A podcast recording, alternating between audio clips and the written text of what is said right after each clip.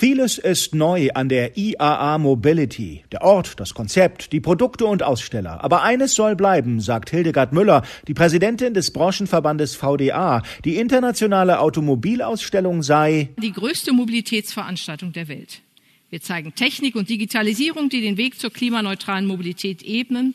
Und vor allem verbinden wir die Branchen und machen vieles live erlebbar. Zum ersten Mal sollen IAA-Besucher viele der ausgestellten Fahrzeuge direkt vor Ort auf der Straße Probe fahren können. Auf der Blue Lane, einer eigens eingerichteten Fahrzeugspur zwischen Münchner Innenstadt und Messegelände, die nur besonders umweltfreundliche Fahrzeuge nutzen dürfen. Über 38 Modelle von 15 internationalen Marken, die die Besucher austesten können. Es werden viele Automarken vertreten mit weit mehr als 100 Weltpremieren. Die Zulieferer präsentieren die Technologien für morgen. Und es kommen auch viele Unternehmen aus, dem Tech, aus der Tech-Branche und auch, ja, auch aus dem Bereich Fahrrad- und Mikromobilität. Fahrräder sollen auf der neuen IAA omnipräsent sein. Mehrere Dutzend Hersteller präsentieren ihre neuesten Drahtesel mit oder ohne Elektroantrieb. Sogar auf dem offiziellen IAA-Plakat prangt im Vordergrund ein Fahrrad, noch vor den Elektroautos im Hintergrund. In der Zweiradbranche wird schon wild diskutiert, ob man sich von den Autofirmen nicht zu sehr vereinnahmen lässt und nur als grünes Feigenblatt dient.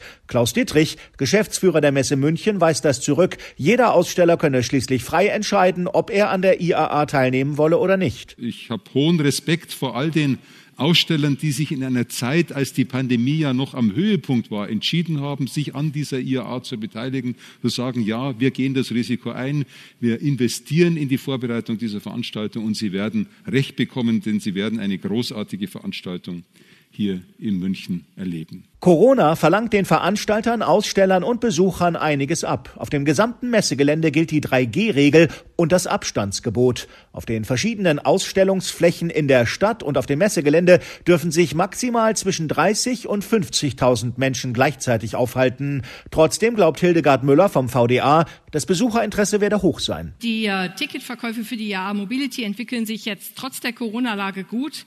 Aktuell können wir schon Ticketabrufe im sechsstelligen Bereich verzeichnen und wir rechnen nochmal mit einem starken Anstieg in den nächsten Tagen. Und natürlich kommen auch noch die Zuschauer des weltweiten Streams der digitalen IAA hinzu. Messechef Dittrich vergleicht die IAA in München sogar mit dem Scheffler-Tanz, einer traditionellen Münchner Veranstaltung, die auf den Ausbruch der Pest im Mittelalter zurückgeht. Damals tanzten Handwerker erstmals wieder in der Öffentlichkeit, um das Ende der Epidemie zu feiern. Ein bisschen so könne das diesmal mit der Automobilausstellung sein, so Dittrich. Das Signal sei, es geht wieder los und wir brauchen das auch.